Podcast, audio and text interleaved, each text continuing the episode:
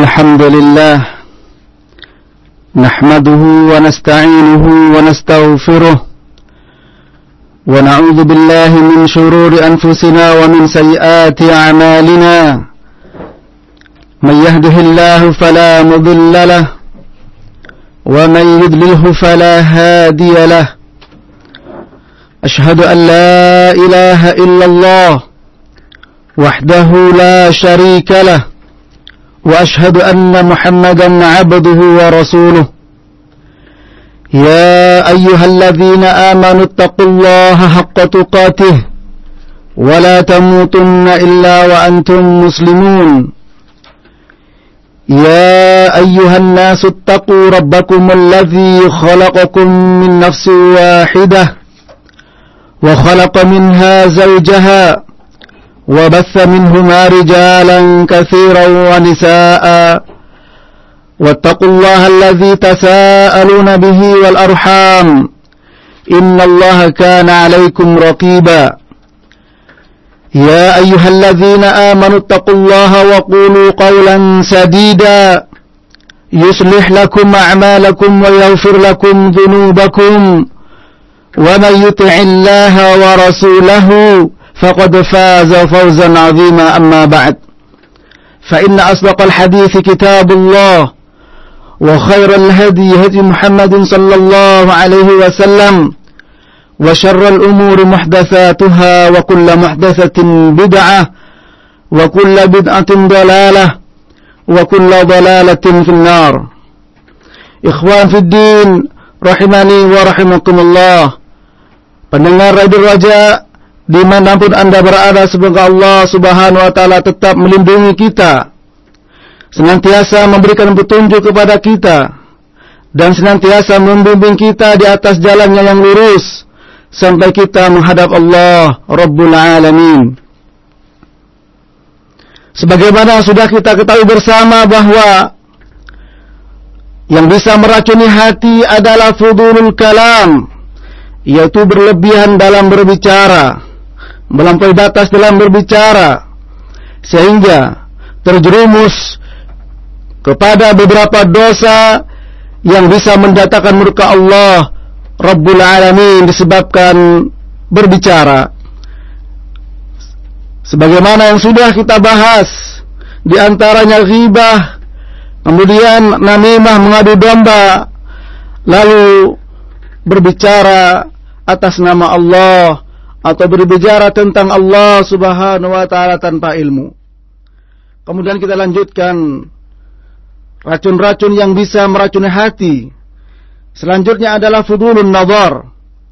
Fudulun nazar adalah sebagaimana disebut oleh penulis wa itlaquhu bin nazar ila syai' bimil'il ain. Yaitu melepaskan pandangan sepenuhnya.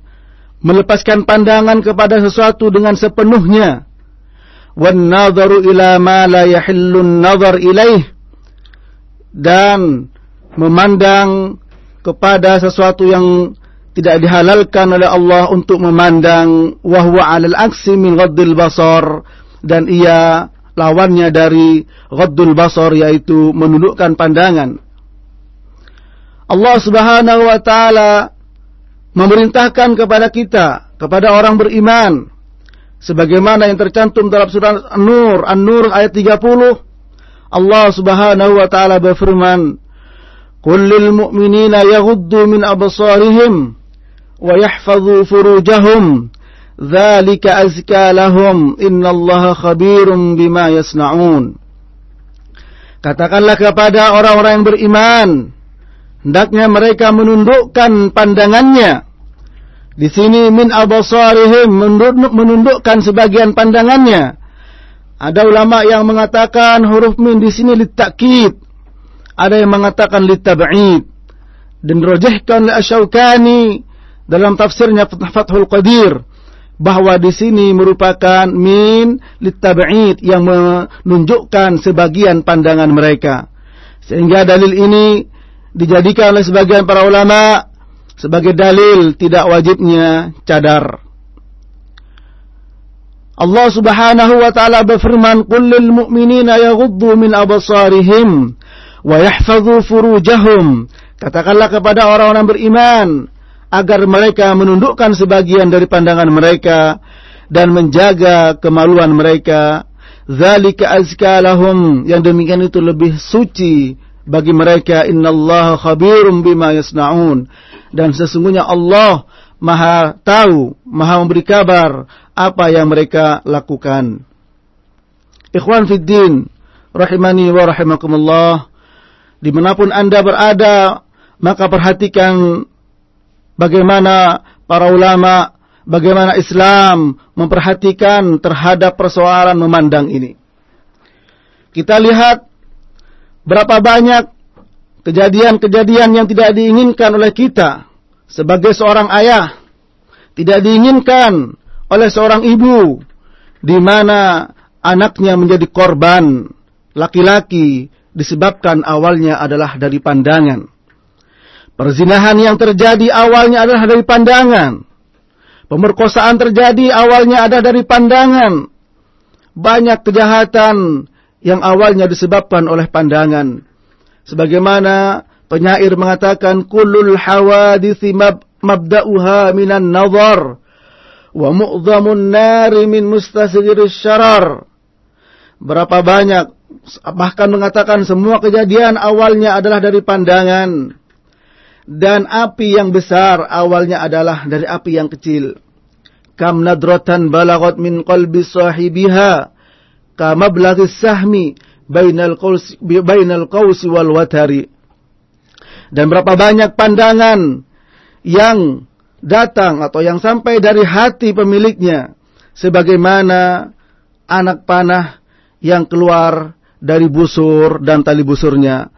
Artinya di sini ikhwan fiddin rahimakumullah, awal kejadian-kejadian perbuatan dosa, kejadian-kejadian yang tidak diinginkan oleh seorang ayah terhadap anak perempuannya, dan juga terhadap anak laki-lakinya, dari perbuatan-perbuatan zina, adalah bermula dari pandangan.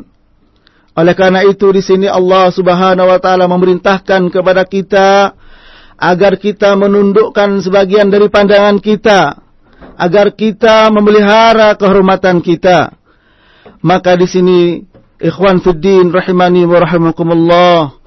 Jangan sampai kita menjadi korban.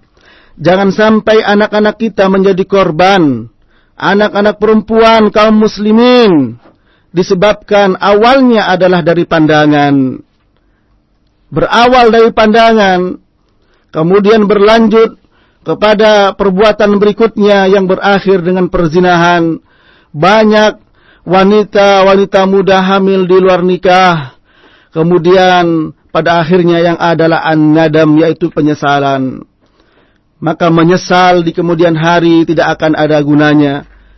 Maka perhatikan bagaimana Islam memberikan pengarahan agar wanita-wanita beriman menutup auratnya yang insya Allah akan kami bawakan beberapa perkara yang jangan sampai kita terjerumus akibat awalnya adalah penyebab awalnya adalah dari pandangan. Nabi sallallahu Alaihi Wasallam bersabda dari Abi Hurairah radhiallahu taalaan, Kutiba ala bin Adam nasibuhu minaz zina fahuwa mudrikun dhalika la mahalata al-ainan zanahuma an-nadar wal udhunan zinahuma al-istima' wal lisanu zinahu al-kalam واليد زناها البطش والرجل زناها الخطى والقلب يهوي ويتمنى ويصدق ذلك الفرج أو يكذبه. رواه البخاري ومسلم وأبو داود وأحمد. Nabi Shallallahu Alaihi Wasallam dari Abi Hurairah radhiyallahu taala anhu telah ditetapkan bagian dari anak Adam yaitu bagian dari zina. Dan dia pasti tahu tidak ada jalan lain. La mahala tidak mungkin dia kalau tidak mengetahuinya. Zina kedua mata adalah memandang. Zinanya telinga adalah mendengar. Dan zinanya lisan adalah berbicara. Zinanya tangan ada albatsu. Albatsu wa almasu al-lamas atau menyentuh. Adapun zinanya kaki adalah berjalan dan hati yang berangan-angan. Kemudian kemaluanlah yang membenarkan atau mendustainya. Hadis sahih diriwayatkan oleh Imam Al-Bukhari dan Muslim, Abu Dawud, Abu Dawud dan Ahmad. Perhatikan di sini. Setiap anak Adam diuji bagian-bagian tubuhnya. Matanya adalah zinanya dengan memandang, telinganya dengan mendengar, memandang perkara yang diharamkan Allah Subhanahu wa taala.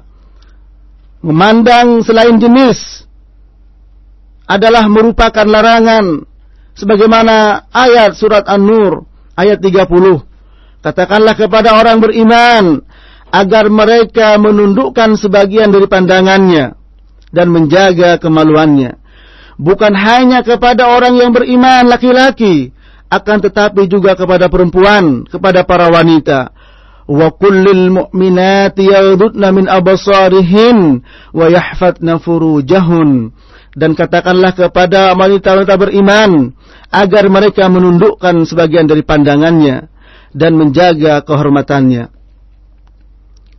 Berapa banyak korban yang sudah berjatuhan para jemaah? Ibu-ibu, ayah, bapak-bapak sekalian, perhatikan jangan biarkan anak-anak kita menjadi korban berikutnya. Disebabkan awalnya adalah dari pandangan. Kenapa demikian? Karena dari pandangan sebagaimana disebutkan tadi kullul hawadith mabda'uha minan nazar. Banyak perkara, bahkan semua perkara awalnya adalah dari pandangan. Ketika seorang laki-laki memandang wanita, kemudian terjatuh ke dalam hatinya dan hatinya di situ sibuk memikirkan bagaimana tentang kecantikannya. Demikian juga seorang wanita ketika memandang laki-laki sibuk hatinya sehingga terjerat tentang ketampanan seorang laki-laki. Dan ini merupakan penyakit yang sangat besar Bahkan lebih parah hanya sekedar memandang ketika sudah terikat di dalam hatinya.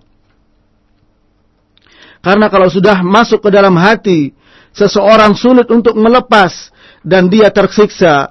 Kemudian dia akan menjalankan lagi perbuatan semula. Lalu syaitan masuk ke dalamnya.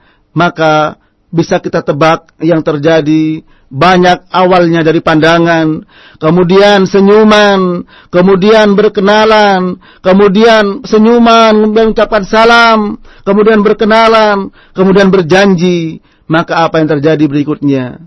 Awalnya adalah an-nadhar. Nadratun wa tabassumun wa salamun wa liqa'un. Pertama memandang kemudian saling senyum, kemudian saling ucapkan salam, kemudian berkenalan, kemudian liqa'un berjumpa dan Allahu alam bisawab. Apa yang terjadi berikutnya? Maka perhatikan di sini memandang zina mata adalah dengan memandang, zina telinga adalah dengan mendengar. Oleh karena itu dilarang orang yang sudah berhubungan dengan istrinya semalam kemudian dia bercerita kepada orang lain. Dilarang seorang wanita berhubungan dengan suaminya kemudian paginya bercerita kepada orang lain. Bahkan dikatakan sebagai syaitan yang berzina di jalan. Yaitu seorang laki-laki yang sudah melakukan hubungan dengan istrinya kemudian bercerita kepada orang lain. Atau seorang wanita berhubungan dengan suaminya kemudian diceritakan kepada orang lain. Maka ini merupakan zina telinga, yaitu mendengar bagi orang yang mendengarnya atau menceritakan tentang kecantikan orang lain, ketampanan orang lain, ini, merupakan zina al-istima, yaitu zinanya ma, zinanya telinga, yaitu dengan mendengar. Dan zinanya lisan adalah berbicara, yaitu kita berbicara tentang perkara-perkara yang mengandung, yang bisa mengundang syahwat dan mengandung di situ perkara-perkara pornografi, maka ini merupakan zinanya mulut yaitu dengan mengatakan atau berbicara.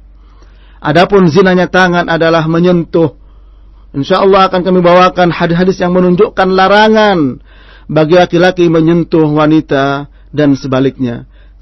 Dan zinanya kaki adalah dengan berjalan, hati yang berangan-angan dan berkeinginan, lalu kemaluanlah yang membenarkan atau mendustakannya. Nabi Shallallahu Alaihi Wasallam melarang pandangan kita kepada wanita kecuali pandangan yang pertama sebagaimana hadis dari An Buraidah radhiyallahu taala anhu qala qala Rasulullah sallallahu alaihi wasallam ya Ali la tattabi'in nadratan nadrata fa inna lakal ula wa laysat lakal akhirah rawahu at-Tirmidzi wa Ahmad qala at-Tirmidzi hadha hadithun hasanun gharib. Nabi sallallahu alaihi wasallam bersabda kepada Ali, wahai Ali, jangan ikuti pandangan dengan pandangan. Boleh bagimu pandangan yang pertama dan janganlah ikuti dengan pandangan berikutnya. Artinya pandangan yang pertama ketika seseorang memandang dengan tidak sengaja, maka itu diperbolehkan. Namun berikutnya hendaklah dia menundukkan pandangannya. Nabi Shallallahu Alaihi Wasallam ditanya, hadis dari Jari bin Abdullah radhiyallahu anhu, beliau berkata, aku bertanya kepada Nabi Shallallahu Alaihi Wasallam tentang pandangan yang tidak sengaja, pandangan yang tiba-tiba maka fa'amaroni an asrifa basari rawahu muslim. Maka beliau memerintahkan kepadaku agar segera memalingkan pandanganku. Dan ini merupakan perkara yang besar perkara yang berat. Tidak bisa menjaganya kecuali oleh orang-orang yang dijaga oleh Allah. Tidak bisa menjaganya kecuali orang-orang yang dirahmati Allah Subhanahu wa taala. Dan orang yang bisa menjaga pandangannya akan mendapatkan kelezatan iman Bahkan orang yang bisa menjaga pandangannya akan terpatri dalam hatinya kekuatan firasah sehingga memiliki kekuatan firasatnya karena Allah Subhanahu wa taala memberikan cahaya kepada orang-orang yang bisa menjaga pandangannya. Wa fudulun nazar yad'u ila al-istihsan wabuku'i suratil mandur fi qalbin nadir. Adapun orang yang melepaskan pandangannya dengan secara mutlak artinya secara liar ini akan membawa kepada al-istihsan sesuatu yang dia anggap baik sehingga terjatuh pandangannya kepada orang yang dilihat lalu jatuhlah ke dalam hati orang yang memandang kemudian fayuhdisu anwa'an minal fasad fi qalbil abdi kemudian terjadilah berbagai macam kerusakan dalam hati orang tersebut. Di antaranya adalah bahwa annan nadrata sahmun masmumun min sihami iblis. Bahwa pandangan kepada lain jenisnya yang dia biarkan liar matanya memandang ini merupakan sahmun masmumun yaitu merupakan anak panah yang beracun anak panah iblis yang beracun. Maka faman ghadda basarahu lillah awrasahu halawatan yajiduha fi qalbi ila yaumi yalqah. Maka barang siapa yang bisa menundukkan pandangannya karena Allah, maka Allah akan mewarisi kepadanya kenikmatan iman yang ia dapatkan dalam hatinya sampai hari di mana ia berjumpa dengan Allah Rabbul Alamin. Kemudian di antara kerusakan yang akan ada pada hati seorang hamba, hamba disebabkan dia liar membiarkan pandangannya melihat perkara yang diharamkan Allah. Baik itu melihat wanita secara langsung, ketika melihat wajahnya, dilanjutkan kepada berikutnya, ke kakinya, ke betisnya, bahkan dalam hatinya, bagaimana seandainya ia bisa melihat kepada farjinya. Waliyahudzubillah. Ini merupakan perangkap-perangkap syaitan. Syaitan akan senantiasa mengajaknya.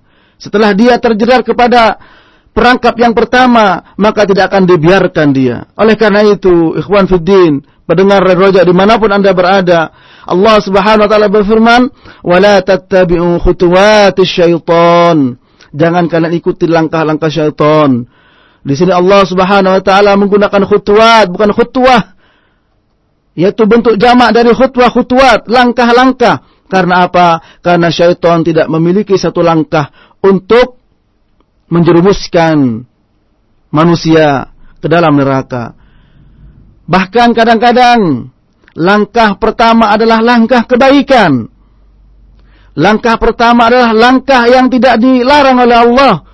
Namun langkah berikutnya karena di situ orang ini lemah dengan kebaikan itu dia akan dihantarkan kepada perkara yang besar.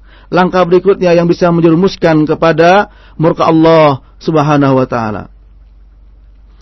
Maka pandangan yang liar yang dia biarkan kemudian masuk ke dalam hati membuat membuat kerusakan di antaranya adalah dukhulus syaitan ma'an nadrah fa innahu yunafidhu ma'aha asra'u min nufudil hawa fil makanil khali masuknya syaitan bersama pandangan itu dan syaitan ini masuk ke dalamnya sangat cepat sebagaimana lebih cepat dibandingkan dengan apa dengan masuknya angin kepada ruangan-ruangan yang kosong kita bisa melihat bagaimana kalau angin menerpa ruangan-ruangan kosong, tidak ada halangan baginya.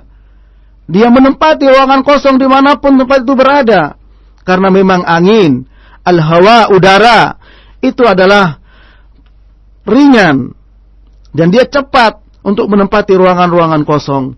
Dan dikatakan, kalau orang membiarkan pandangannya liar, melihat perkara-perkara yang dilarang Allah, maka masuknya syaitan bersama pandangan ke dalam hatinya lebih cepat dibandingkan dengan masuknya udara ke ruangan-ruangan kosong. Untuk apa dia? Liyuzayyina surat al-mandur. Agar menghiasi, memperindah kepada orang yang memandang tadi surat al-mandur, gambar yang dilihat. Yaitu wajah-wajah yang dilarang oleh Allah, gambar-gambar yang dilarang oleh Allah. Baik itu secara langsung orangnya, maupun melihat film-film porno atau gambar-gambar porno. Kemudian apa para jemaah? Wa yaj'aluha sanaman yaqifu alaihi qalbu. Lalu menjadikan pandangan tadi, bayangan-bayangan tadi yang sudah masuk terpatri dalam hatinya menjadi berhala. Yang dia tunduk yaqifu alaihi qalb bersarang dalam hati. Bagaimana tidak dikatakan sebagai berhala? Karena orang kalau sudah terjatuh pandangannya kepada wanita atau sebaliknya wanita jatuh hati kepada laki-laki awalnya karena pandangan kemudian menjadi berhala orang tersebut. Tidur ingat padanya. Makan ingat kepadanya. Bahkan melakukan aktivitas yang lain ingat kepadanya. Dikarena tidak disebabkan apa? Disebabkan syaitan sudah memberikan hiasan kepada apa yang dipandang. Sehingga menjadi berhala. Dia tunduk bahkan mau melakukan apa saja demi orang yang disukainya yang awalnya adalah akibat dari pandangan. Kemudian orang tersebut atau setan wayukidu alal qalbi nar syahwat. Lalu setan mereka dia yukidu alal qalbi nar syahwat mem, apa namanya membakar ya atau menyalakan api syahwat wa yulqi hatabal ma'asi dan melemparkan kayu-kayu maksiat allati lam yakun yatawassal ilaiha biduni tilka surah di mana tidak akan sampai maksiat-maksiat tersebut kalau tidak karena as-surah atau gambar tadi gambaran yang sudah diberikan oleh syaitan yang jatuh ke dalam hati terpatri kuat menancap dalam ke, ke dalam hati seseorang yang awalnya adalah karena pandangan. Oleh karena itu kepada yang mendengarkan radio ini, semoga kita bisa mengambil manfaatnya. Mari kita bersama-sama untuk komitmen. Ketika kita awal dengan taklim, kalau awal pertama kali merasa awam, merasa asing kalau ada hijab, maka mari sekarang kita komitmen untuk bersama-sama menggunakan hijab. Sebagaimana saya katakan tadi, awalnya syaitan memancing kita dengan kebaikan. Kemudian setelah itu, syaitan memberikan langkah berikutnya. Dan terjatuhlah kita kepada perangkapnya. Hati menjadi berkarat. Dikarenakan maksiat pandangan yang sudah tertancap dalam ke dalam hati orang tersebut Kemudian syaitan membakar dengan api syahwat, melempar dengan kayu-kayu maksiat yang bisa terbakar, kemudian melakukan perkara yang bisa menjerumuskan orang kepada perbuatan-perbuatan yang dirang Allah, yaitu zina.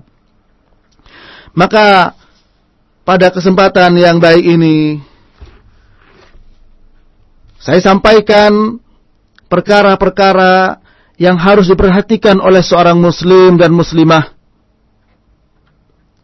di dalam sebuah kaidah disebutkan saddud dzari'ah yaitu mencegah kemungkinan-kemungkinan. Al-wiqayah khairun minal ilaj. Bahwa mengobati penyakit itu atau menghindari penyakit itu lebih baik daripada mengobati. Al-wiqayatu khairun minal ilaj. Bahwa menghindari penyakit menjaga dari penyakit agar jangan sampai kita terserang oleh penyakit itu lebih baik daripada mengobati penyakit. Dan di dalam kaidah usul disebutkan saddud dzari'ah yaitu menutupi perkara-perkara yang bisa mendatangkan bahaya yang bisa menjerumuskan ke dalam murka Allah Subhanahu wa taala. Maka perhatikan awal dari pandangan kemudian berakhir dengan perzinahan dan ini sudah banyak dan banyak kita lihat para jemaah ibu-ibu bapak-bapak sekalian apakah kita akan tega membiarkan putri-putri kita berkeliaran dibawa ke sana kemari oleh laki-laki lain yang bukan mahramnya, bukan suaminya, kemudian datang membawa aib, yaitu datang dalam keadaan hamil. Waliyadzubillah. Ibnu Qayyim beliau mengatakan seorang wanita yang berzina kemudian dia memasukkan ke dalam keluarganya itu aib. Beliau mengatakan fa innal mar'ata idza zanat adkhalatil 'ar ala ahliha wa zawjiha wa aqaribiha. Seorang wanita yang berzina maka dia telah memasukkan aib kepada keluarganya, kepada suaminya, kepada kerabat-kerabat dekatnya. Kalau sudah terjadi kehamilan maka bingung seorang ayah. Kalau sudah terjadi hamil di luar nikah, seorang ibu bingung. Bagaimana ini bisa terjadi? Mengapa kita tidak bingung sebelumnya? Maka perhatikan wahai para ayah, wahai bapak-bapak sekalian sebagai kepala keluarga. Maka perhatikan kata Nabi salasun la yadkhuluna al-jannah wa la yanzurullahu ilaihim yawmal qiyamah al-aaqu walidayh wal mar'atul mutarajjilatul mutasyabbihatu birrijal wad-dayyuth, rawahu dan yang lainnya. Tiga orang, tiga golongan yang tidak akan masuk surga dan tidak akan dilihat oleh Allah dengan pandangan rahmat di hari kiamat. Yang pertama adalah anak yang durhaka kepada kedua orang tuanya. Yang kedua adalah wanita yang menyerupai laki-laki. Dan yang ketiga adalah ad-dayyuth. Ad-dayyuth adalah alladzi la yugharu ala ahlih kepala rumah tangga yang tidak memiliki kecemburuan kepada keluarganya. Perhatikan anak-anak yang sudah usia balik, mereka sudah balik, wanita sudah haid, keluar tanpa menutup hijabnya, sebagai ayah tidak memiliki rasa cemburu. Sebagai kepala rumah tangga tidak memiliki gundah dalam hatinya, membiarkan maaf anak-anak perempuan keluar dalam keadaan telanjang. Mengapa dikatakan telanjang sebagaimana Nabi bersabda, Al-ariyatu kasiyatu ariyat. Mereka berpakaian tapi telanjang. Kenapa? Karena tidak menutup auratnya sebagaimana uh, yang diperintahkan oleh agama. Allah Subhanahu wa taala berfirman, "Ya ayuhan nabi, qul li azwajika wa banatika wa nisa'il mu'minin yudnina 'alaihinna min jalabibihin."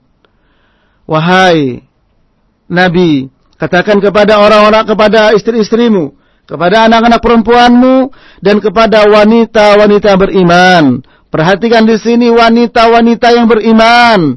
Maka kepada wanita-wanita yang beriman kami serukan bagaimana Allah Subhanahu Subhanahu wa taala memerintahkan kepada nabinya. Agar apa? Yudnina alaihinna min jalabibihin. Agar mereka menjulurkan jilbabnya, agar mereka menutup auratnya, jangan dibiarkan orang lain menikmati tubuhnya Jangan biarkan betis-betisnya kelihatan. Jangan biarkan dada-dada terbuka. Apalagi banyak wanita-wanita yang memamerkan tubuhnya yang seharusnya dia tutup karena dia adalah wanita yang beriman.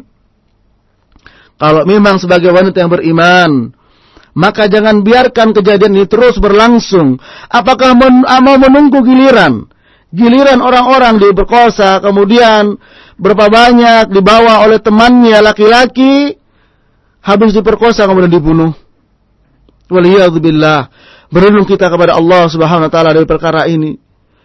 Kalau ditanya apakah kita mau menunggu giliran, maka dengan tegas saya katakan demi Allah, wallah, aku akan berlindung kepada Allah dari perkara tersebut. Oleh karena itu para jemaah, bapak-bapak, ibu-ibu sekalian, sebagai kepala rumah tangga akan diminta pertanggungan jawab oleh Allah. Sebagai ibu akan diminta pertanggungan jawab oleh Allah. Kullukum ra'in Wa kullukum mas'ulun an ra'iyatih. Setiap kalian adalah pemimpin dan akan dimintai pertanggungan jawab oleh Allah atas kepemimpinannya. Sebelum kejadian itu terjadi, maka perhatikan perkara-perkara yang bisa menjerumuskan seseorang kepada perbuatan zina. Seperti pertama adalah pandangan. Jangan kita memandang baik itu langsung kepada wanita yang mereka memang sengaja ya, mengumbar bagian-bagian dari tubuhnya. Kalau dia wanita beriman, maka perhatikan ayat Allah. Kalau dia wanita beriman, maka nali mu'minin wala mu'minatin idza Allah wa rasuluhu amran ayyakuna lahumul khiyara min amrihim. Enggak pantas bagi seorang beriman, laki maupun perempuan, kalau Allah subhanahu wa ta'ala telah memutuskan perkara dan Rasulnya memutuskan perkara, dia memilih yang lain. Sebagaimana sebagian orang mengatakan, bukankah ini merupakan pakaian adat? Betul, ketahuilah, di dalam Islam, Islam itu indah. Islam menjaga adat, Sebagaimana dalam kaidah fiqhiyah dikatakan al-'adatu muhakkamah bahwa adat bisa menjadi hukum selama apa? Selama tidak bertentangan dengan syariat. Allah berfirman wa'mur bil 'urfi. Perintahlah mereka dengan urf dengan apa? Dengan kebiasaan, yaitu dengan adatnya. Selama itu tidak bertentangan dengan syariat, maka adat itu diakui dan ditetapkan oleh syariat. Akan tetapi, ikhwan fiddin, bapak-bapak, ibu sekalian, Mendengar roja di mana pun anda berada mendengarkan siaran ini, perhatikan kalau adat itu bertentangan dengan syariat, tentu saja sebagai orang beriman. Saya katakan sebagai orang beriman. Kalau mereka memilih yang lain dan mau tidak dikatakan sebagai beriman, itu urusannya. Tapi sebagai orang beriman, innama kana qaulal mu'minin idza du'u ila Allah wa rasulih liyahkuma bainahum ay yaqulu sami'na wa Hanyalah berkata orang beriman apabila mereka diajak kepada Allah dan Rasulnya. Disuruh wanita beriman untuk menutup auratnya. Menjulurkan jilbabnya. Jangan membiarkan dada-dadanya terbuka. Dilihat oleh orang lain. Dipamerkan begitu saja dengan gratis. Tanpa bayar.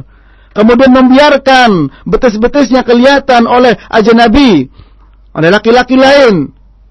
Maka kalau beriman, perhatikan. Sesungguhnya perkataan orang beriman apabila diajak kepada Allah dan Rasulnya untuk menghukumi di antara mereka, jawabannya adalah aku mendengar dan aku taat. Ya Allah, engkau telah menyuruh aku untuk menutup auratku, maka segeralah.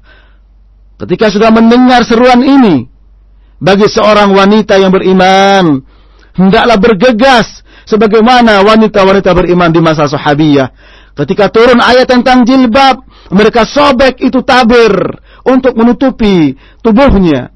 Mereka sobek itu kain-kain karena gak ada kain yang lain. Untuk apa? Karena segera menyambut seruan Allah Subhanahu wa taala. Maka tidak pantas bagi seorang beriman kalau mereka menyatakan beriman kepada Allah, maka hendaklah perhatikan apa yang menjadi kewajibannya, apa yang menjadi perintah Allah, apa yang menjadi kehendak Allah, maka dia harus perhatikan itu. Ikhwan Fiddin, rahimani wa rahimakumullah. Pendengar Radio Raja di mana pun Anda mendengarkan siaran ini. Perhatikan perkara-perkara.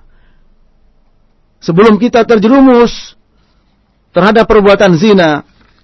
Yaitu, pertama, janganlah memandang perkara-perkara yang diharamkan Allah. Pandangan pertama adalah halal. Ya. Fa inna lakal ula wa laysat lakal al-akhirah. Rawahul Rawahu Tirmidzi. Bagimu pandangan pertama dan tidak boleh pandangan yang berikutnya. Maka tundukkan pandangan kullil mu'minin yaghuddu min absarihim.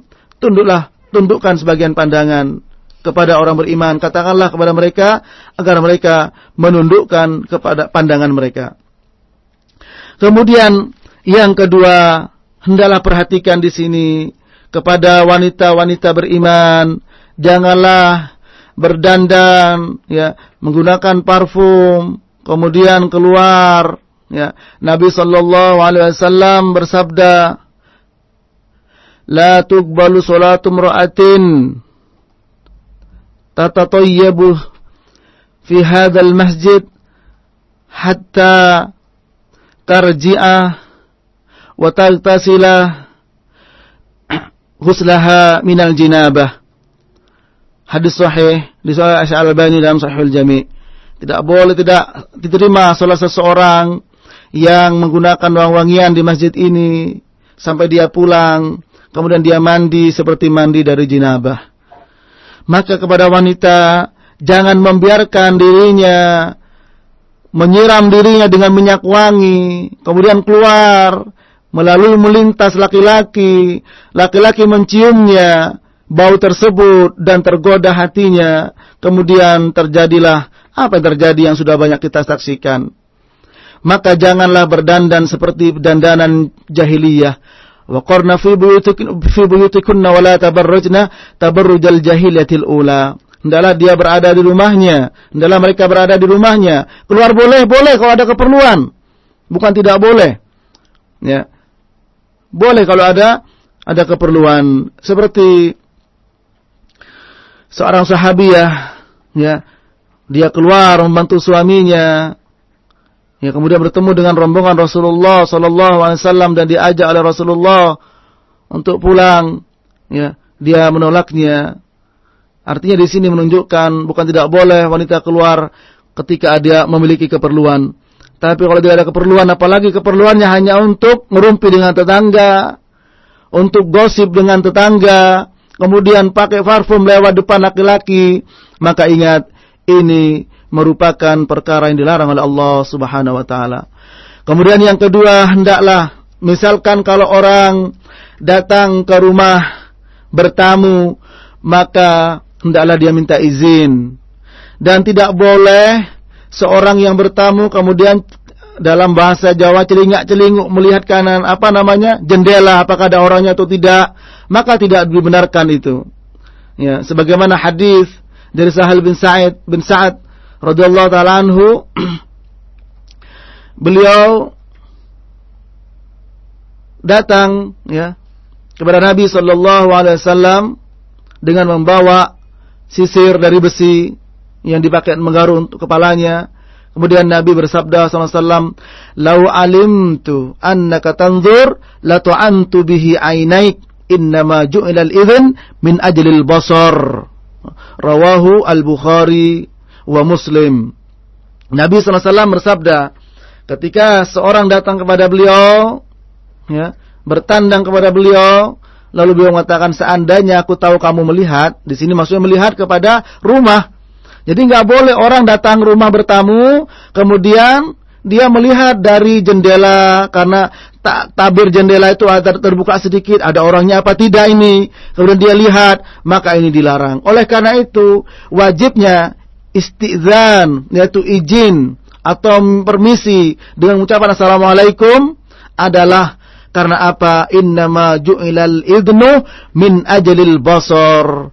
Ya disyariatkannya kita minta izin kita permisi ketika mau mendatangi rumah. Karena apa? Karena pandangan. Menghindari pandangan. Kalau-kalau isi rumah dari wanita yang ada di dalamnya, kemudian mereka terbuka bajunya, lalu kelihatan oleh orang dari luar yang tadinya ingin datang, kemudian dengan cara yang tidak islami, yaitu melihat dari jendela atau melihat dari pintu.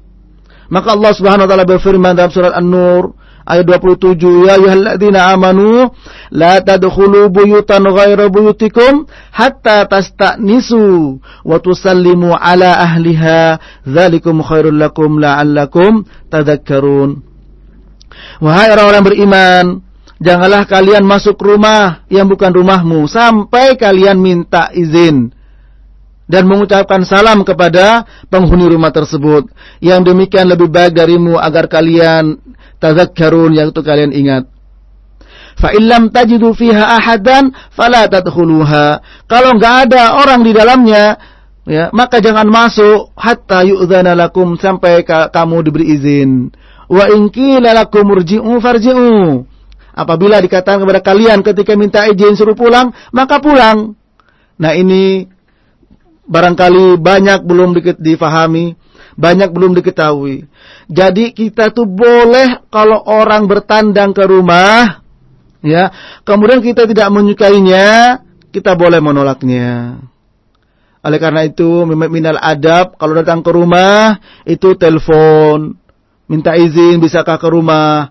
Karena apa? Karena kadang-kadang orang di rumah belum siap untuk di, ditam, didatangi oleh tamu. Ya, kecuali orang yang belum paham. Kalau kita sudah paham, maka kita minta izin sekarang dengan bisa melalui telepon dan seterusnya.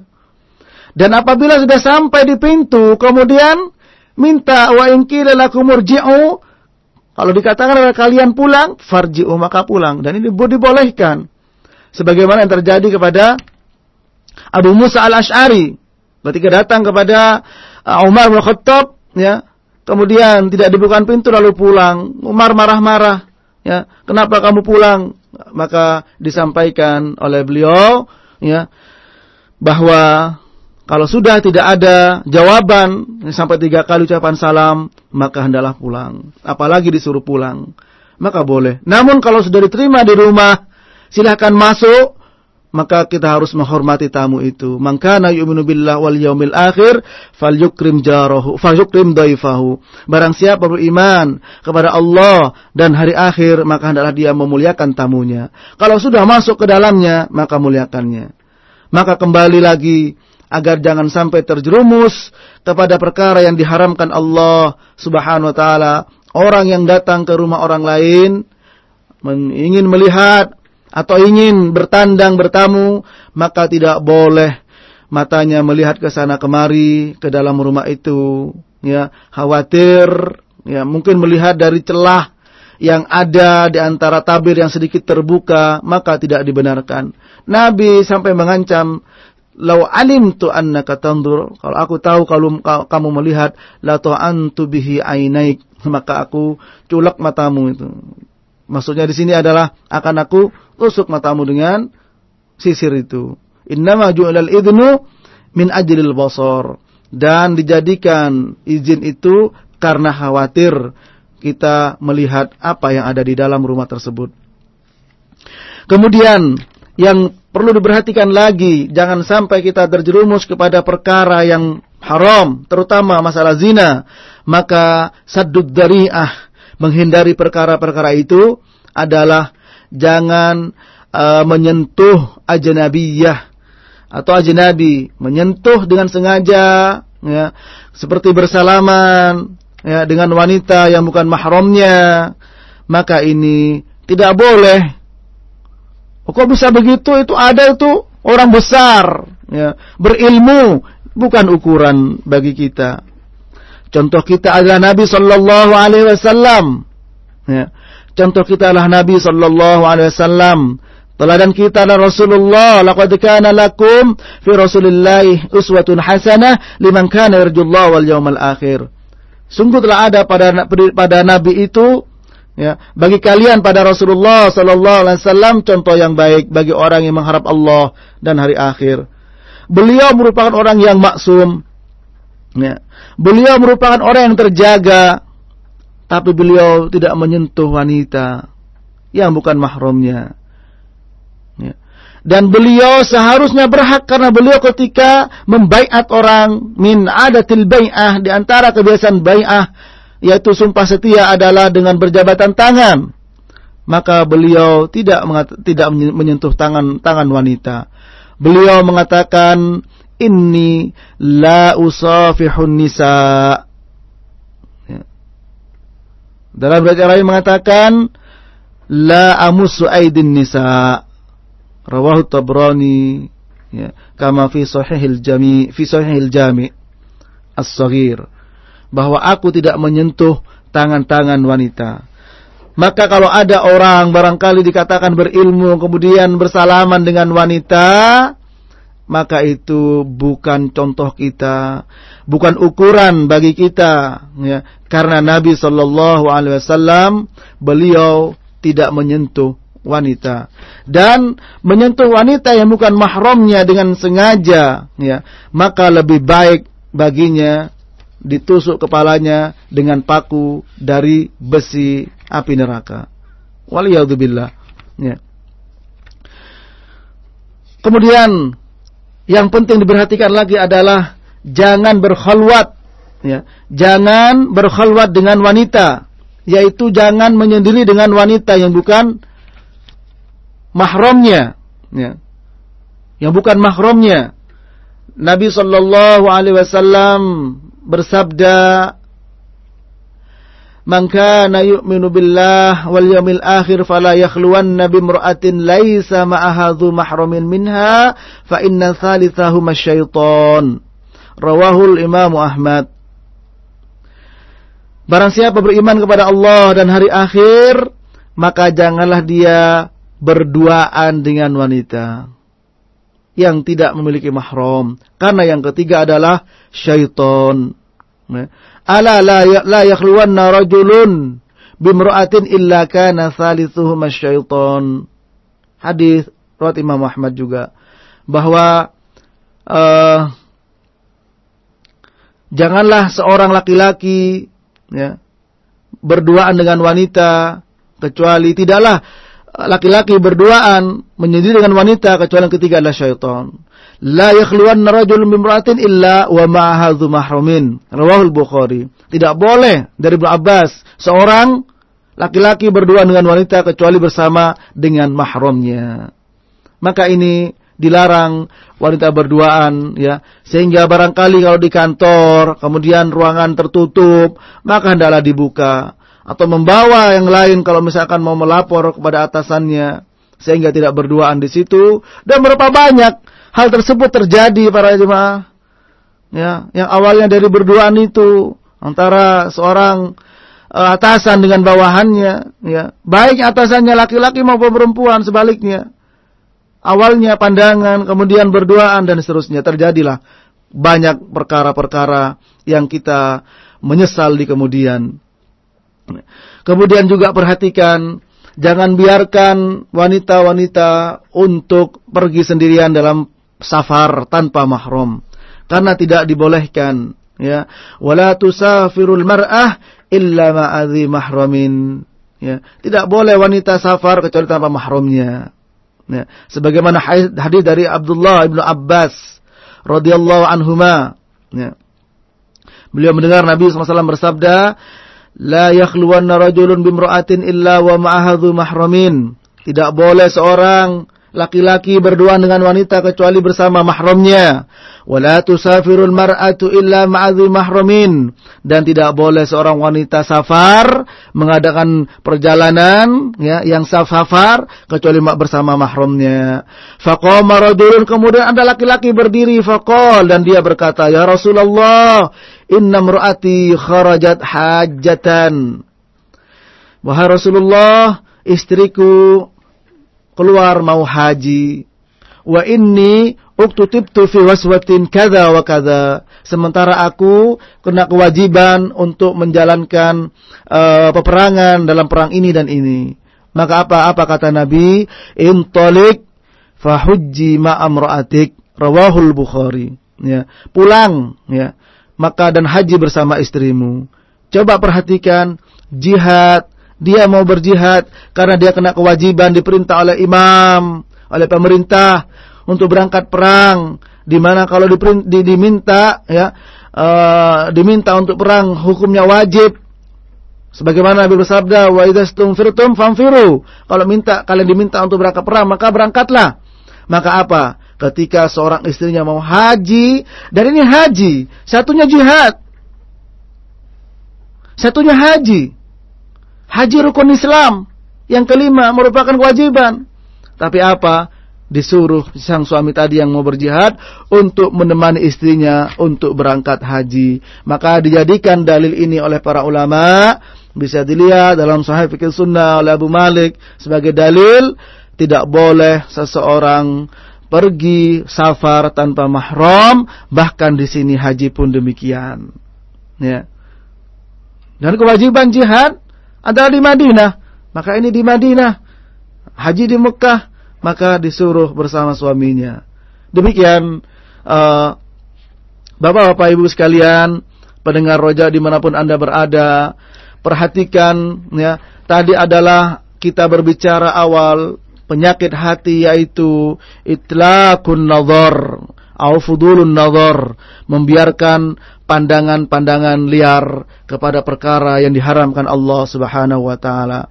Kemudian kita perhatikan perkara-perkara yang bisa menyebabkan kepada perzinahan.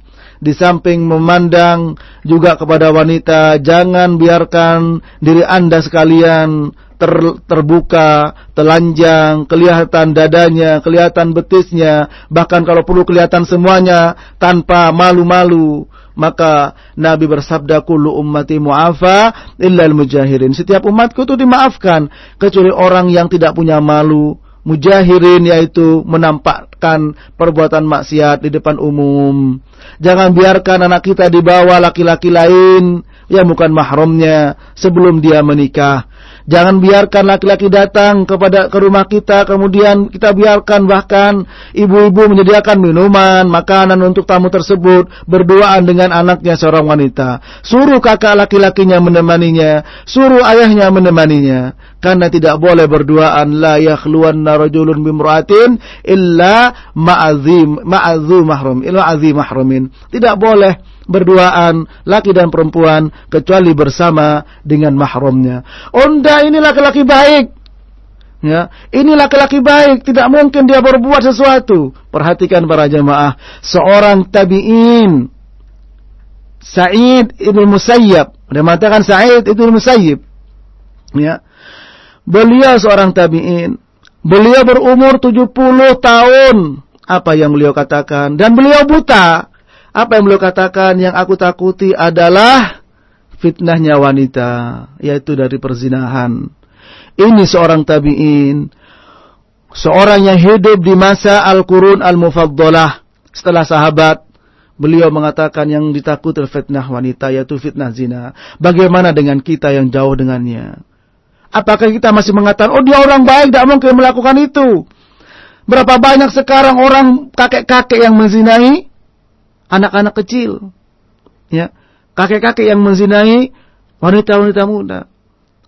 Maka perhatikan jangan merasa aman dari itu karena salafus soleh, as-salafus soleh mereka tidak merasa aman dengan itu. Bagaimana dengan kita? Maka mimbabil aula lebih utama kita segera minta perlindungan kepada Allah Subhanahu wa taala, minta ampun kepada Allah Subhanahu wa taala. Sebelum kejadian, maka perhatikan tindakan-tindakan preventif. Karena tindakan preventif itu lebih baik daripada kuratif. Al-wiqayah khairun minal ilaj. Sebelum terjadi kejadian-kejadian hamil di luar nikah, lalu tidak bertanggung jawab, lalu dibunuh, lalu tubuhnya dicincang, dibuang ke sana kemari. Apakah kita menunggu giliran ini? Apakah kita merasa aman dari perkara ini? Jangan merasa aman. Ya. Jangan merasa aman dari perkara tersebut sehingga kita senantiasa berjalan di atas petunjuk Allah Subhanahu wa taala. Dan kalau kita berjalan di atas petunjuk Allah, akan akan ada ketenteraman dalam hidup ini, akan ada uh, ketenangan dalam jiwa kita, sehingga kita merasa dalam hidup ini bermakna, bergairah, Dalam hidup ini kita akan merasakan langkah demi langkah ada artinya. Karena apa? Karena semuanya kita lakukan dengan tuntunan dan petunjuk Allah Rabbul Alamin yang telah menciptakan kita, memelihara kita, memberikan makan kita, menghidupkan dan mematikan kita. Semoga Allah Subhanahu wa taala senantiasa memberi petunjuk kepada kita. Semoga kita diberi hati jiwa yang senantiasa tenang dengan sunnah, tenang dengan petunjuknya yaitu kolbun salim. Demikian kajian ini kita uh, akhiri dan kita lanjutkan. Barangkali ada diskusi atau istifsar uh, ingin ditanyakan maka kami persilakan.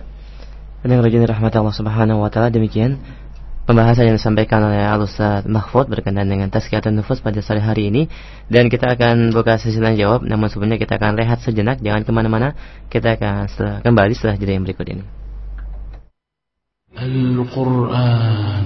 لو أنزلنا هذا القرآن على جبل لرأيته خاشعا متصدعا من خشية الله.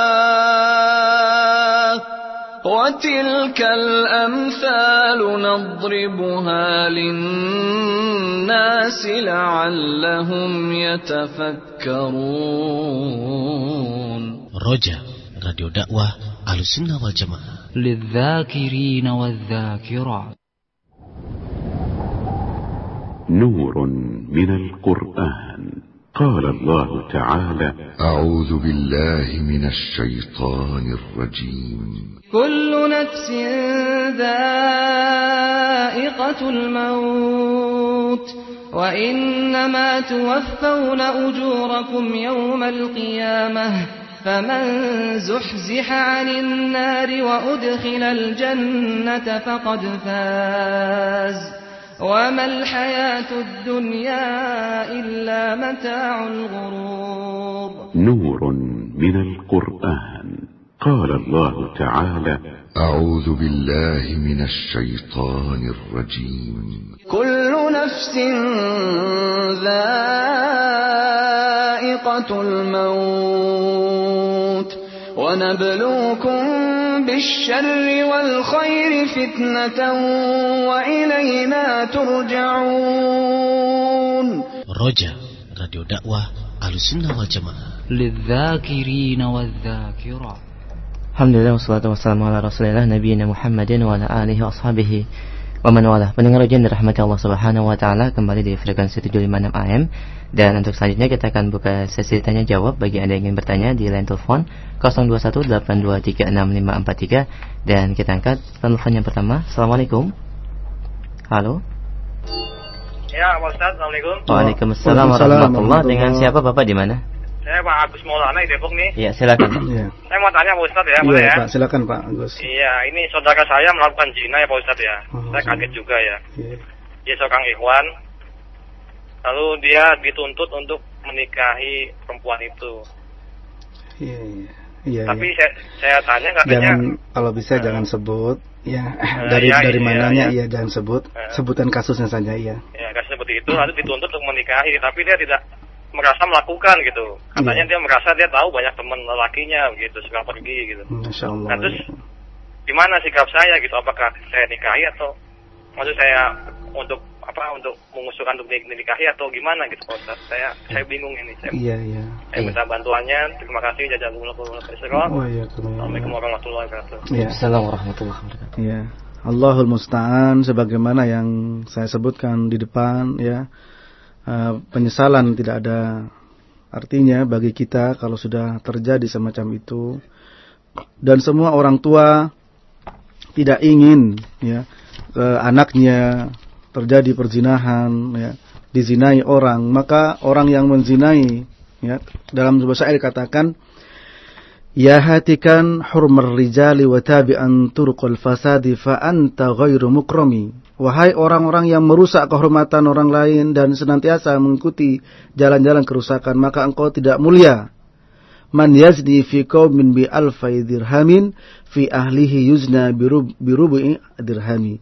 Maka orang yang berzina dengan orang lain ya, dengan bayaran 2000 2000 dirham ya, maka keluarganya akan dizinai dengan seperempat dirham. Akan lebih hina lagi kalau orang itu merusak kehormatan orang lain.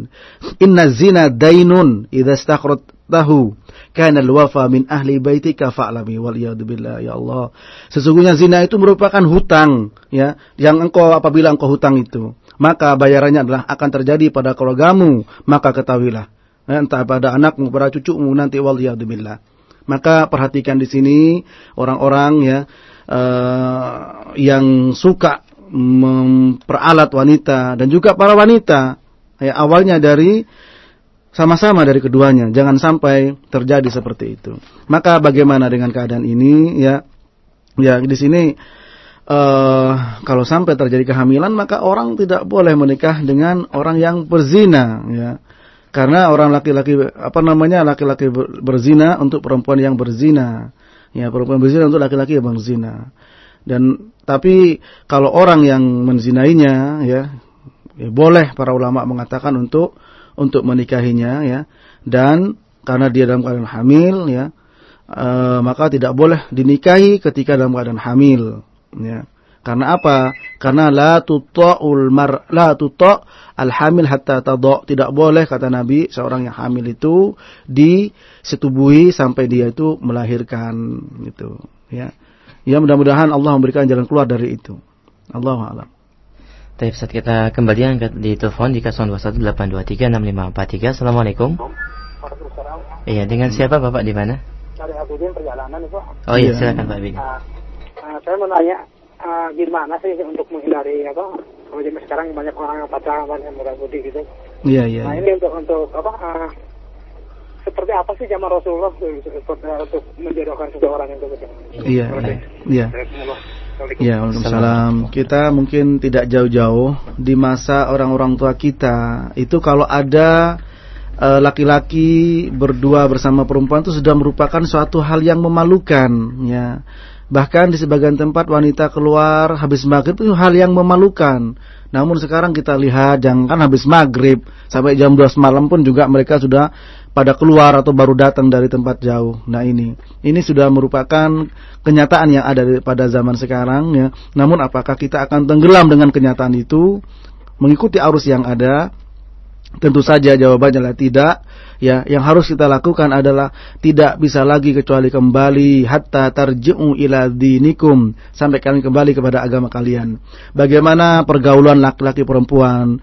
Dia dulu tidak boleh ketika Aisyah saja bersama Rasulullah sallallahu alaihi wasallam diajak oleh beliau ke masjid, kemudian melihat orang-orang Ansor, beliau bersembunyi di balik tubuh Rasulullah sallallahu alaihi wasallam karena apa? Karena malu malu kelihatan laki-laki. Orang sekarang sudah ah, jangankan seperti itu. Kalau perlu nih lihat apa yang lo mau lihat semua boleh dinampakkan. Waliyadzubillah. Ya laki-laki juga demikian. Ini kesempatan seperti itu. Maka Uh, meng, tidak ada jalan lain kecuali kita harus kembali kepada Islam untuk kita bisa uh, selamat dari akibat-akibat dari perzinahan itu ya. Dan banyak berapa banyak wanita kemudian dirayu setelah dirayu di, di, digauli setelah hamil gak mau bertanggung jawab nuntut dipukul bahkan dibunuh kemudian dibunuh dibakar tubuhnya kemudian dicincang tuh badannya dibuang ke sana kemari wal waliyadzubillah Ya. Iya, taib. Mudah-mudahan sebagai satu solusi dan saat kita kembali angkat satu penelpon sebelum kita membaca beberapa pesan singkat. Assalamualaikum. Assalamualaikum. Waalaikumsalam warahmatullahi Dengan siapa Bapak di mana? Dengan Pak Budiman di Negara. Taib, ya. silakan Pak.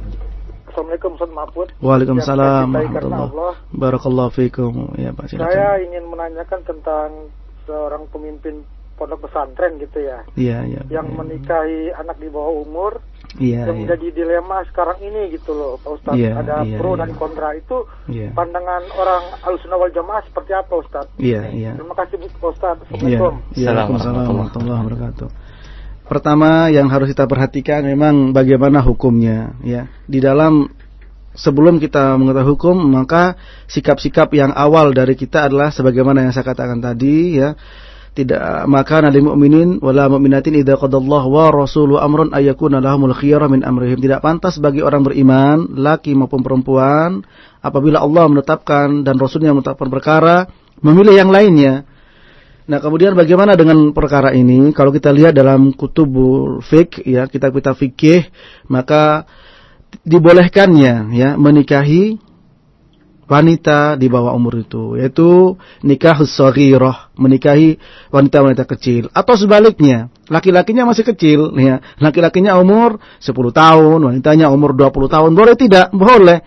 Bahkan banyak ulama dulu umur 12 tahun sudah pernah menikah. Sahabat ya Khalid bin Walid beliau menikah umur 12 tahun. Ya, sampai dia dengan anaknya kayak ketika punya anak sampai uh, sejajar seperti itu. Maka di sini tidak mengapa hal seperti itu. Namun persoalannya ya, ketika perkara kebenaran itu kemudian ketika menjadi sebuah fitnah ketika mau dijalankan menimbulkan gejolak, maka di sini harus bijak dalam menjalankannya. Karena perkara ketika menimbulkan gejolak ya, kemudian uh, banyak orang yang ini maka di sini harus bijak dalam menjalankannya. Namun kalau hukumnya adalah boleh, tidak mengapa itu. Allahu a'lam Ustaz kita angkat dari pesan singkat. Assalamualaikum warahmatullahi wabarakatuh. Dari Ummu Safi di Kerawang, Ustaz Anda memiliki tiga orang gadis yang menginjak dewasa dan belum uh, mau mengenakan hijab. Mohon nasihat dari Ustaz. Hmm, ya, ya. Tentu saja, tentu saja ibu pertama kali yang harus ibu lakukan sebagai ibu adalah berdoa kepada Allah. Karena di antara doa yang tidak ditolak oleh Allah adalah apa namanya uh, doaul walid liwalid liwaladihi atau doaul walid ala waladihi. Dalam riwayat yang lain adalah doanya orang tua, doa kebaikan untuk anaknya atau doa yang jelek untuk anaknya itu tidak, akan ditolak oleh oleh Allah Subhanahu wa taala. Maka jangan bosan-bosan ya. Doa itu adalah ibadah. Ad-du'a wal ibadah. Doa memiliki kedudukan penting bagi seorang muslim. Jangan kita remehkan yang namanya doa. Jangan malu-malu, jangan bosan-bosan untuk berdoa pada Allah. Yang kedua adalah tentu saja uh, anak kita kita bimbing dengan baik ya Eh, kita arahkan, kita beri buku-buku kalau memang dia sudah bisa membaca dengan baik buku-buku masalah agama. Ya. Kemudian paling tidak sebagai langkah yang preventif, ya, Ya, kalau sebelum kejadian seperti itu sejak kecil ya mereka di, dimasukkan ke sekolah-sekolah yang di situ sekolah mewajibkan untuk menutup hijab memakai hijab ya jangan biarkan kita masukkan anak-anak ya tempat-tempat yang bebas. Mau pakai celana pendek mau telanjang mau apa saja jangan kita biarkan karena akan membentuk kepribadiannya ya. Kemudian ketiga kita kasih contoh sebagai sebagai orang tua. Dan kalau mereka masih menolak ya orang tua berhak untuk untuk memukulnya untuk memberikan pelajaran kepada anaknya namun sebelum langkah itu diambil, maka langkah-langkah pertama, kedua, ketiga yang sudah kami sampaikan tadi itu harus diperhatikan ya. Karena jangan sampai anak apalagi anak sekarang jangan dipukul ya dimarahi sudah lari, meninggalkan rumah, berbuat yang lebih parah daripada itu, maka ini tidak kita inginkan. Atau bahkan nekat ya sampai memukul juga balik kepada orang tuanya. Waliyadzubillah. Ya, wallahu alam. Baik, kita angkat kembali dari pesan singkat ya. Hmm. Ya, Assalamualaikum warahmatullahi wabarakatuh. Ustaz dan seorang akhwat, tetapi Anda masih sekolah dan insya Allah tahun depan Anda akan lulus. Tapi setelah lulus Anda ingin bekerja karena orang tua sudah lanjut usia, sedangkan ada di lain hal ada ikhwan yang hendak melamar Anda.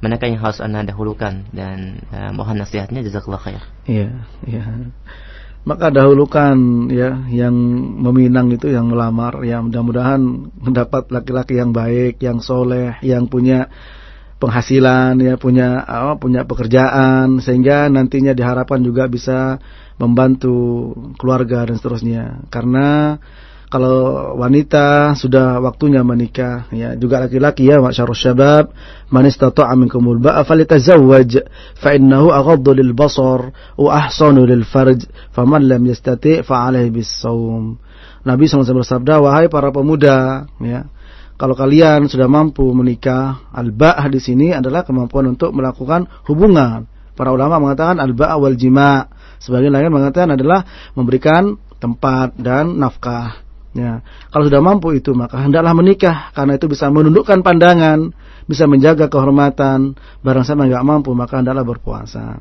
Maka kalau itu dihadapkan dengan dua pilihan seperti itu, ya menurut saya Allah alam ya uh, maslahahnya adalah menikah. Nah, karena kalau sudah waktunya menikah, kemudian tidak menikah, ya uh, dikhawatirkan terjadi perkara-perkara yang akhirnya mendatangkan sebuah penyesalan. Ya.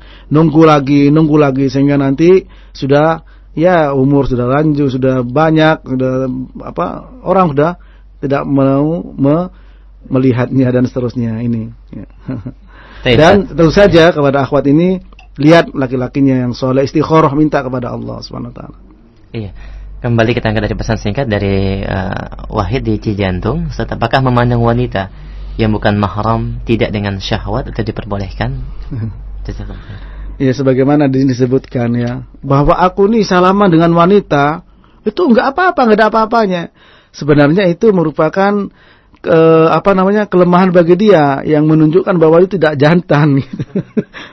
ini pada dalam uh, tulisan siapa ini uh, Syekh Muhammad bin Ahmad Ismail al-Muqaddam ya Adatul Hijab, Bahtun Jamil Fadl Hijab, wa Adilati Wujubi, wa Raddi Alaman, Abahasufur. Beliau mengatakan bahwa orang yang seperti itu tidak menunjukkan kejantanannya. Nah, jadi jangan jangan kita merasa aman dari itu ya melihat wanita tapi saya saya lihat orang Jawa bilang saya tak delengi pandelengi tapi tidak nggak ada apa-apa jangan seperti itu ya saya katakan tadi seorang tabiin ya Sa'id bin Musayyab ya beliau uh, sudah tua dan beliau buta sama sampai orang mengatakan siapa yang mau sama kamu buta dan sudah tua tapi beliau takuti adalah wanita demikian ya harus takut dengan itu dan bukan berarti ya uh, tidak adanya syahwat, tidak ada yang mengundang rasa ingin berzina dan seterusnya kemudian dibolehkannya. Tidak boleh itu.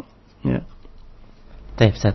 Uh, satu pesan singkat kembali kita angkat uh, apakah makna daripada hadis Rasulullah yang menyebutkan maknanya wanita berpakaian tapi telanjang Ustaz. Ya. Ya. Ya wanita ya kan tadi disebutkan kasiatin ariyat itu berpakaian tapi telanjang. Maksudnya kan apa?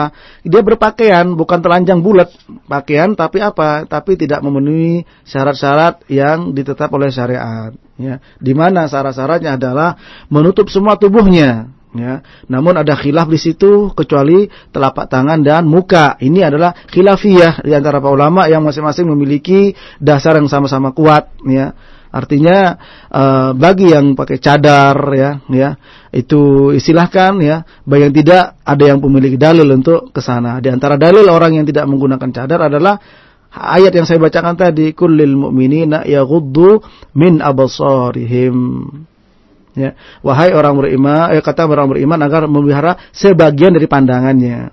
Kemudian yang kedua adalah hadis uh, Al-Fadl Ibnu Abbas ketika ber, beliau bersama Nabi sallallahu alaihi wasallam ya Kemudian ada orang seorang wanita dia, ini waktu melakukan haji ya. Kemudian Ibnu Al-Fadl Ibnu Abbas ini melihat pada wanita itu dan wanita ini melihat kepada Al-Fadl Ibnu Abbas. Kemudian Nabi SAW memalingkan mukanya Al-Fadl Ibnu Abbas. Ini menunjukkan wanita itu tidak pakai cadar dan ini dijadikan bagi dalil bagi uh, ulama-ulama uh, yang membolehkan atau tidak mewajibkan cadar. Allahu a'lam Baik, Ustaz. Mungkin satu penelpon terakhir kita angkat hmm. ya, Ustaz. Assalamualaikum. Baik, dengan siapa di mana? Dari Fitri di Tangerang. Silakan. Uh, ini Pak Ustaz, uh, yeah. Ana mau uh, tanya, bagaimana jika ada seorang ahwat dan Iwan itu udah taruh kurang lebih satu tahun dan ada rencana ingin walimahan. Yeah. Tapi uh, dari orang tua si Iwan ini um, ingin menginginkan dua tahun lagi Pak Ustaz.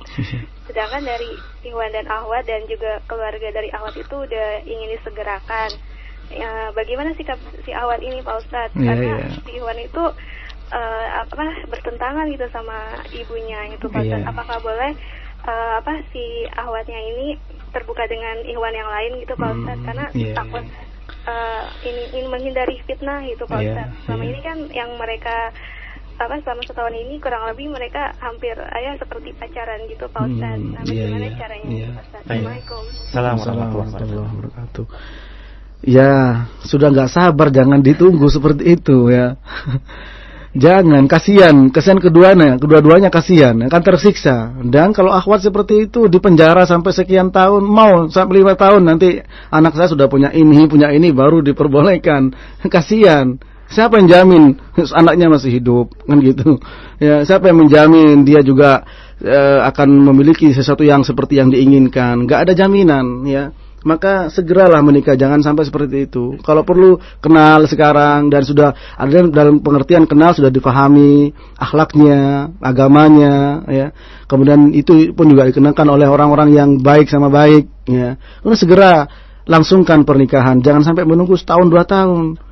Ya wahai akhwat banyak ikhwan ya.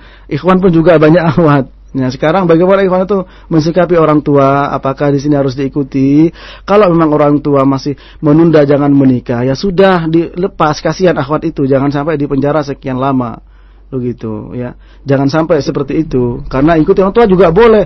Ya, karena uh, apa namanya orang tua harus harus ditaati ridha Allah fi ridha walidain wa sukhtullah fi sukhtil walidain. Ridha Allah berada pada orang tua. Ya, kalau seorang laki-laki ini misalkan mau menikah, jangan dulu nanti ini ini.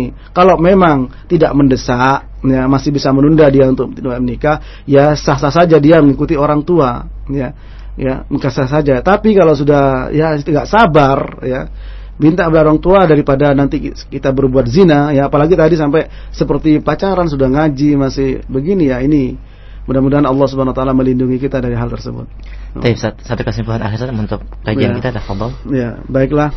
Jadi kesimpulan dari kajian ini yaitu uh, kita kaji tadi adalah fudulun nazar yaitu melepaskan pandangan secara liar terhadap perkara yang diharamkan oleh Allah Subhanahu wa taala dan berapa banyak akibat dari awalnya di pandangan sebagaimana kullul hawadisi mabda'uha an-nadhar bahwa banyak perkara yang awalnya adalah pandangan kemudian terjadilah ya, pacaran kemudian terjadilah perzinahan kemudian terjadilah kehamilan, kemudian terjadilah tidak diinginkan, diminta-minta tanggung jawab, terjadilah pembunuhan, pemukulan sampai pembunuhan, bunuh gak, gak mau tanggung jawab lagi, dicincang, dibuang ke sana kemari, gak tanggung jawab lagi, dibakar dan seterusnya. Wal Ini gara-gara apa? Awalnya adalah dari pandangan. Tidak mungkin ya eh, tidak memandang, kemudian dia tidak mengetahuinya. Dan ketahuilah ya pernah uh, ada seorang yang Allah qadarullah yang memiliki di, diambil apa namanya penglihatannya sejak kecil oleh Allah Subhanahu wa taala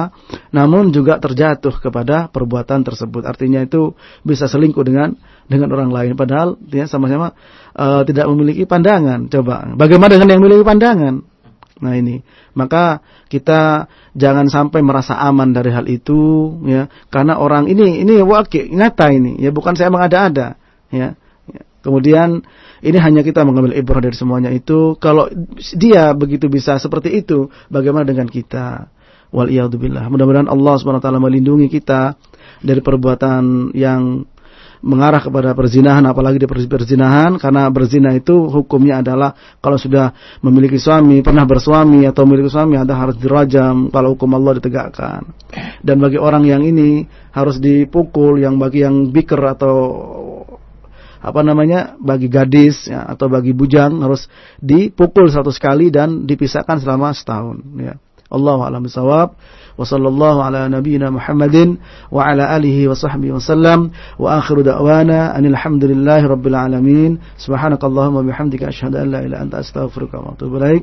Assalamu alaikum warahmatullahi wabarakatuh